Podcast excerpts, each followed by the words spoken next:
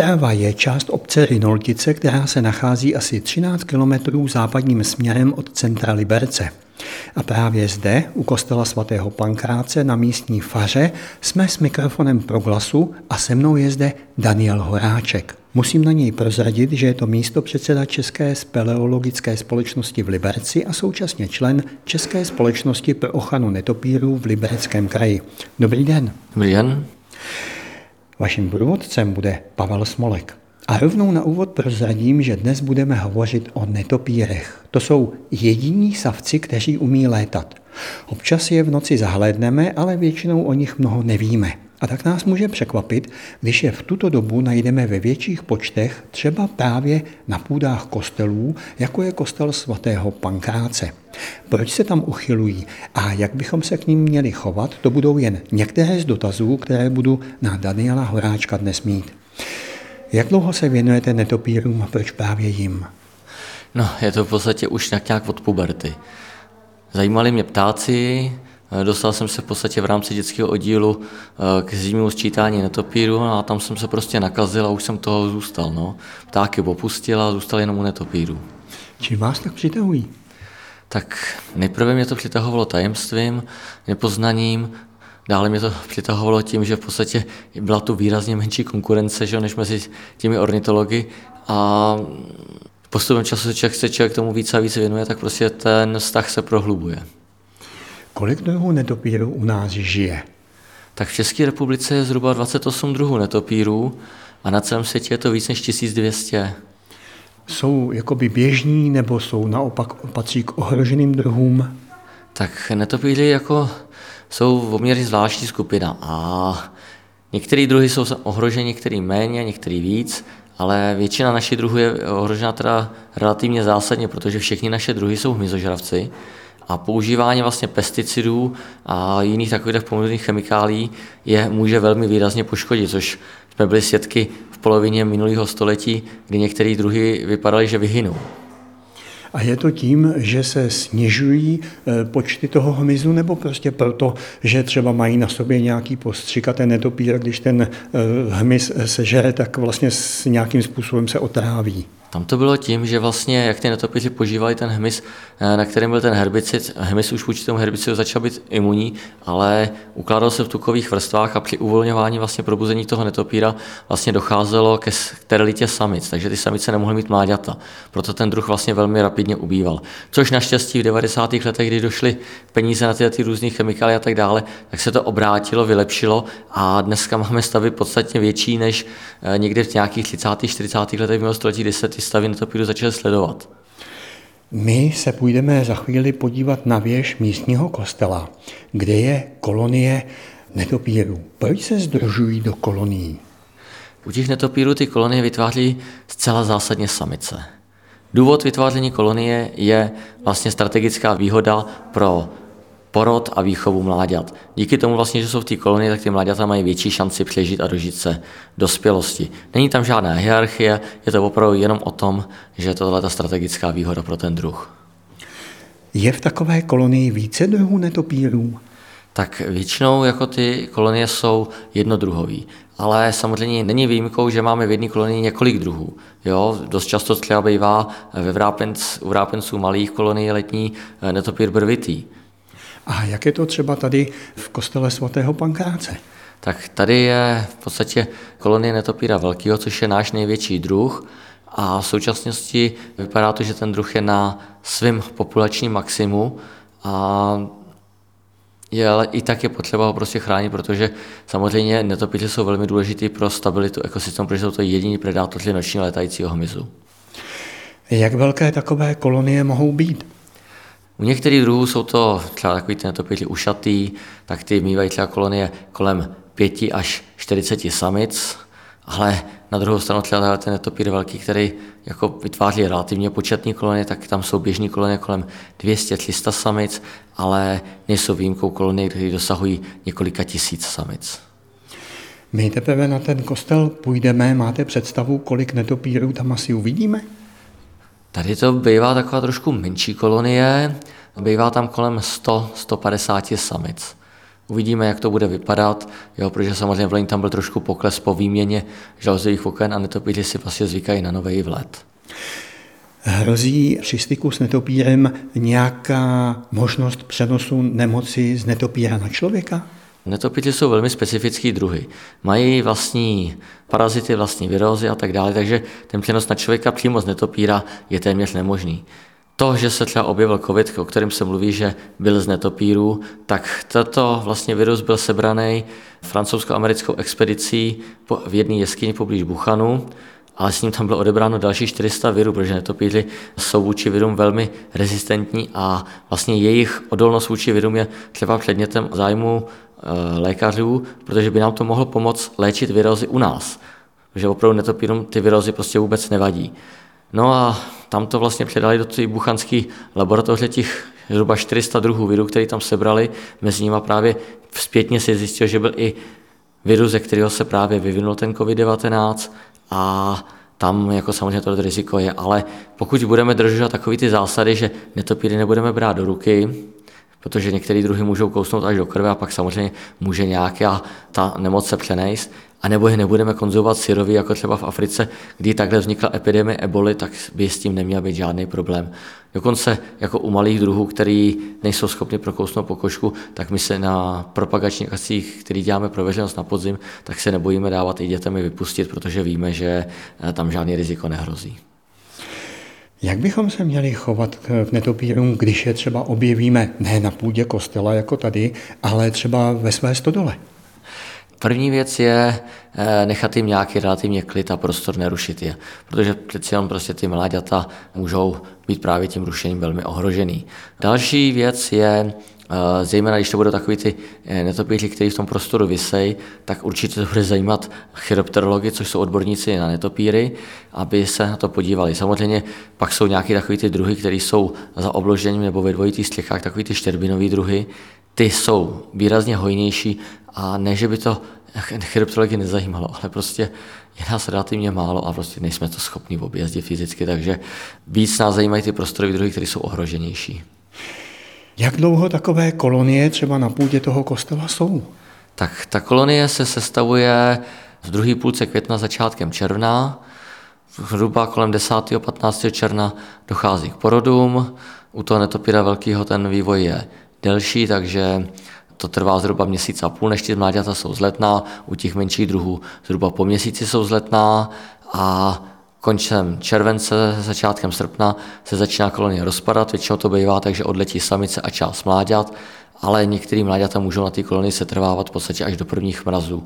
Ovšem, bohužel většinou to bývají ty jedinci, kteří tu zimu prostě nedají, protože nenešli včas ukryt vhodný pro zimování a tím pádem uhynou, ale to prostě je přirozený.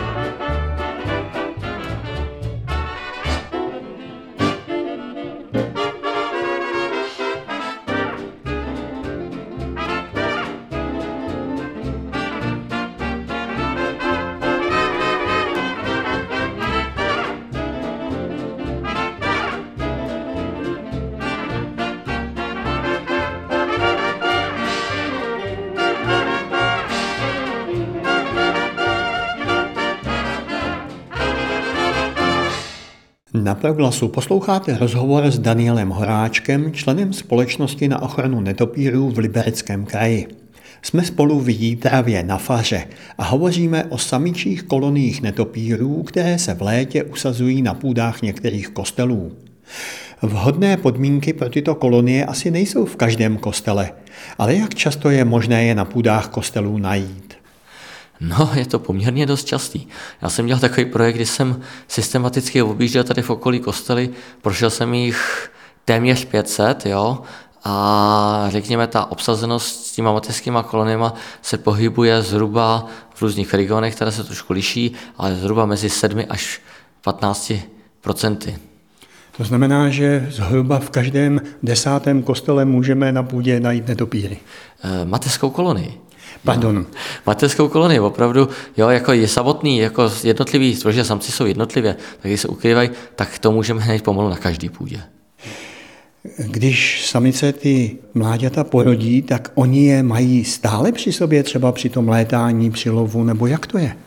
To čerstvě narozený mládě vlastně zůstává zavěšeno na břichu samice, samice s ním lítá relativně 14 dnů, 3 neděle, než to prostě mládě je trošku větší a trošinku už začíná být schopný malinko termoregulace a pak to teda mládě odkládá. Jaká opatření je potřeba udělat, aby se zabránilo poškozování krovů, často památkově chráněných objektů, jako jsou kostely? Tam je potřeba první řadě zjistit, jaký je to druh. Jo, protože samozřejmě druh od druhu se to liší, potom početnost té kolonie a potom, jaký stanoviště využívají eh, v tom, v té dané půdě. Eh, většinou ty netopíři nebývají jako hluby, že by zabrali celou půdu, ale prostě drží se v nějakým omezeném prostoru a tam po nějakém tom prvotním úklidu se dá většinou nainstalovat velice jednoduchá podlážka, která ten trus zachytává a ze který se to pak dá i velice efektivně uklízet. Nemluvě o tom, že vlastně ten trus je ještě vynikající hnojivo, určitě znáte název guano. Jaké máte zkušenosti ze spolupráce s duchovními farnostmi tam, kde se ty netopíři vyskytují? Zpočátku byla velká nedůvěra, protože samozřejmě spousta lidí si vymýšlí různé záminky, jak se podívat dostat do kostele, aby ho pak mohli vykrást a podobně.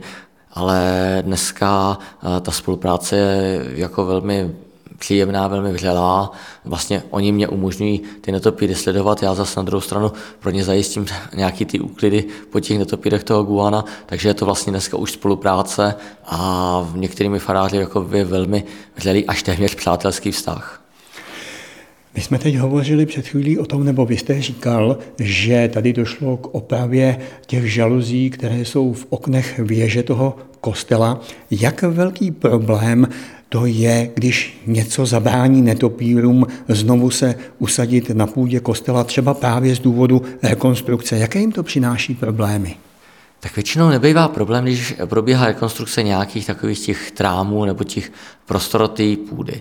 Samozřejmě musí probíhat v době, kdy tam ty netopíře nejsou, to znamená na podzim, v zimě, na jaře. Není to problém, jde to, protože samozřejmě i ty, ty práce v podstatě profesně dělám, protože netopíře jsou můj koníček a na druhou stranu největší problém bývá, když je zásah do vletového otvoru, protože samozřejmě ten netopír je zvyklý na nějaký vletový otvor v nějakém místě, takže je potřeba udržet ten vletový otvor na tom místě, kde byl. A samozřejmě, když se udělá třeba nový žaluzový okno, když se to natře barvou, tak je to kluský, takže se třeba musí ta žaluze upravit takovým způsobem, aby byla zdrsněná a tomu netopíru to neklouzalo, aby se dostal dovnitř. Logicky se naskýtá otázka, eh, kde se netopíří kolonie sami ze zmláďaty usazovaly třeba před necelými tisíci roky, eh, kdy moc kostelů na našem území nebylo. Tak eh, je to trošinku jinak. Tyhle ty vlastně druhy, které jsou na těch půdách, většinou tyhle ty prostorový, tak ty se sem vlastně rozšířily společně s člověkem z Mediteránu. Přirozeně vlastně v té oblasti toho Mediteránu, což je vlastně kolem středozemního moře, území, tak tam se tyto netopíři vyskytují a dělají letní kolonie v jeskyních. Ale jelikož u nás ty jeskyně jsou velice chladné a neumožňují dobré podmínky, tak jako vhodný náhradní prostor pro ně jsou právě půdy. A ideální jsou velké půdy, kde kterých je klid a to prostě kostel je dokonalej na to. Takže můžeme říci, že netopíři se k nám rozšířili s člověkem tyhle ty druhy, které jsou v těch půdách. Jo? Jako byly tady samozřejmě druhy, které jsou dutinový, jo? které jsou ve skalních štěrbinách, tak ty tu byly. Jo? Ale řekněme prostě jako je ten netopír velký, brvitý, vrápenec malý, tak ty sem vlastně přišli s člověkem. Když eh, lidé třeba netopíry tu letní kolonii samic na půdě kostela objeví poprvé, dostane se jim rady, co a jak dělat a od koho?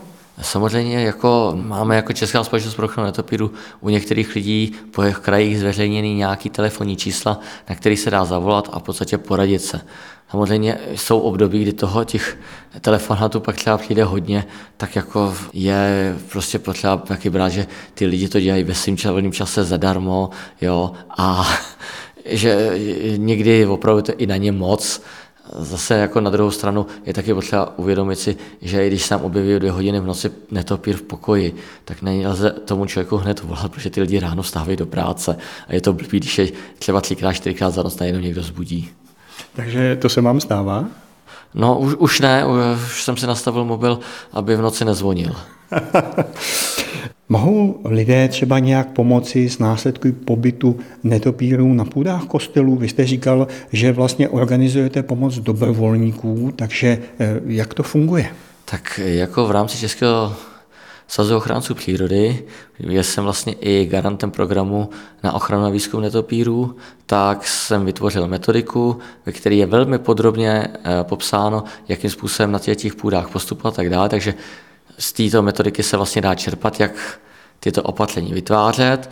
Dále se na to senat i nějaký finanční prostředky, které nejsou nějaký obrovský, protože je to z programu péče o krajinu, který je vlastně program Ministerstva životního prostředí, přerozdělaný prostřednictvím Agentury ochrany přírody České republiky a z tohohle se dá vlastně nějakým způsobem tohleto jednoduché opatření zaplatit a uhradit. Samozřejmě, když někdo bude mít zájem, jsem schopen poradit. Kdyby někdo měl zájem, že by něco takového chtěl dělat, eh, můžeme se dohodnout, můžu mu pomoct, jakým způsobem, případně prostě i některé kolony, který některý kolegové chryptologové kontrolují, tak ty prostě jsou spíš vědátoři než ochranáři a prostě to tam třeba nikdo neuklízí, takže jsou určitě lokality, jo, které se takhle jako tady objevují. Co je z vašeho hlediska nejdůležitější, aby lidé o netopírech věděli a jak by se k ním měli chovat? Je potřeba si uvědomit, že ten netopír je velmi důležitý pro vyvážení vlastně té biologické rovnováhy. V podstatě, kdyby vymizeli netopíři, bude to pro nás stejný problém, jako kdyby vymizeli včely. Jo, sice z jiného pohledu, ale rozhodně by nás to ohrozilo na naší existenci protože řekněme, ten netopír každý den zbaští tolik hmyzu, je půlka jeho váhy. To je obrovské množství. A když si představte, že by ten hmyz najednou přežil a vrhnul se vlastně na naše potraviny, tak by nám nic nezbylo. Možná bychom mohli podládat, podládat ten hmyz, ale to by bylo asi dost monotónní strava pro nás. My té vaší návštěvy tady v Jítávě a mojí návštěvy eh, využijeme k tomu, že eh, se ty netopíři budou sčítat. Takže teď se půjdeme podívat na půdu toho kostela. No, ano, můžeme se podívat nahoru. Uvidíme, kdy tam bude.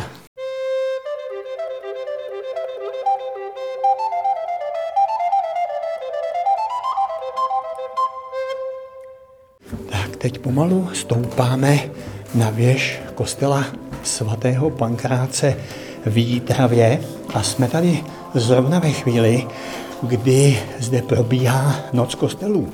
Takže možná slyšíte koncert, který právě v kostele probíhá. Teď se musíme protáhnout. Tak to nevím, jestli zvládnu. Jo, děkuju. Tak, i já jsem se protáhnul a už jsme na půdě kostela.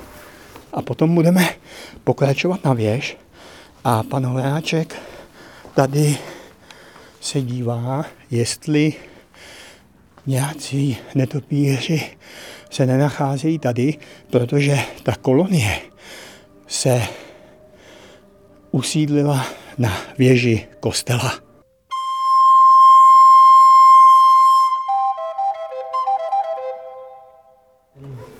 Co to dělal, tak udělal velmi krásně drsný povrch na té žaluzi. A přitom je to furt ošetřený barvu, takže to nemůže podléhat žádný zkáze z důvodu povětrnostních, takže je to úžasný. Jo? Takže to je proto, aby oni se skrz tu žaluzii mohli dostat sem a no. potom vlétnout nahoru do věže. Ano, přesně.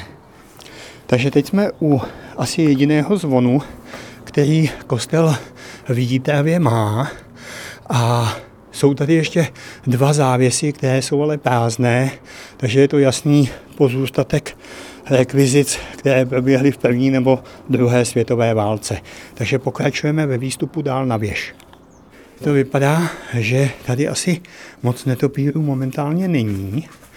Pokračujeme dál. Teď jsem se musel sehnout pod příčným trávem a tady přede mnou je mechanismus věžních hodin.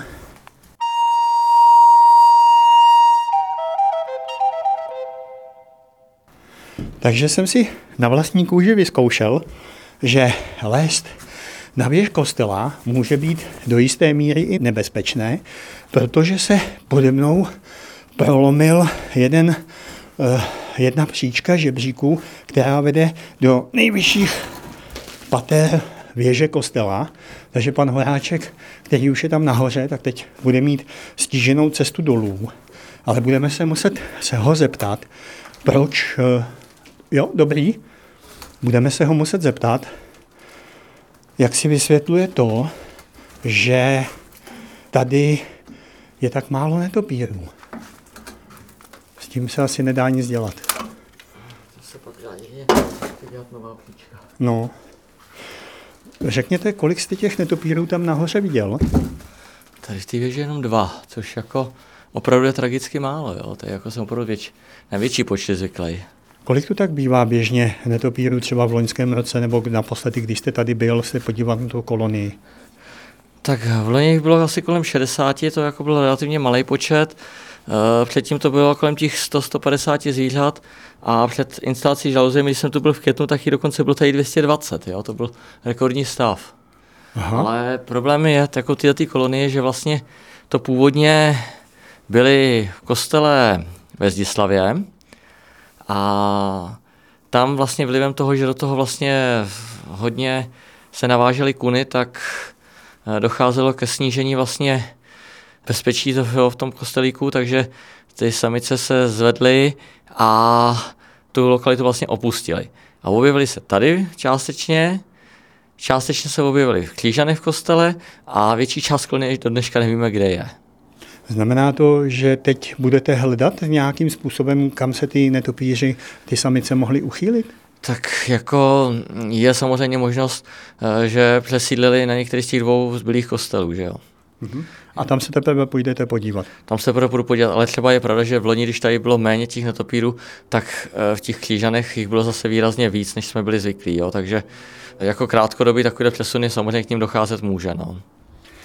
Vy jste sice říkal, že ten vles a vlet sem na věž byl upraven tak, aby se sem netopíři dostali, ale přeci jenom je to relativně malý otvor, to znamená, že těm netopířům to nemuselo vyhovovat a oni se prostě přesunuli jenom i z tohoto důvodu.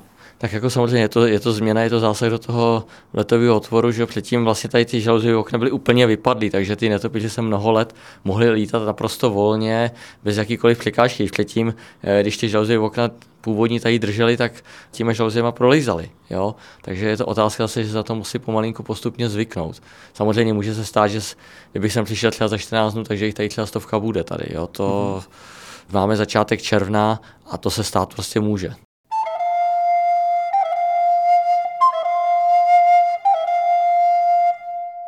Tím končí naše návštěva v v kostele svatého Pankráce. Bohužel jste neslyšeli hlasy netopírů, kteří nejenom, že vydávají pro nás neslyšitelné zvuky, kterými se řídí při létání a lovu, ale také spolu hlasitě komunikují, když samice vytvářejí kolonie, které napomáhají přežít jejich mláďatům.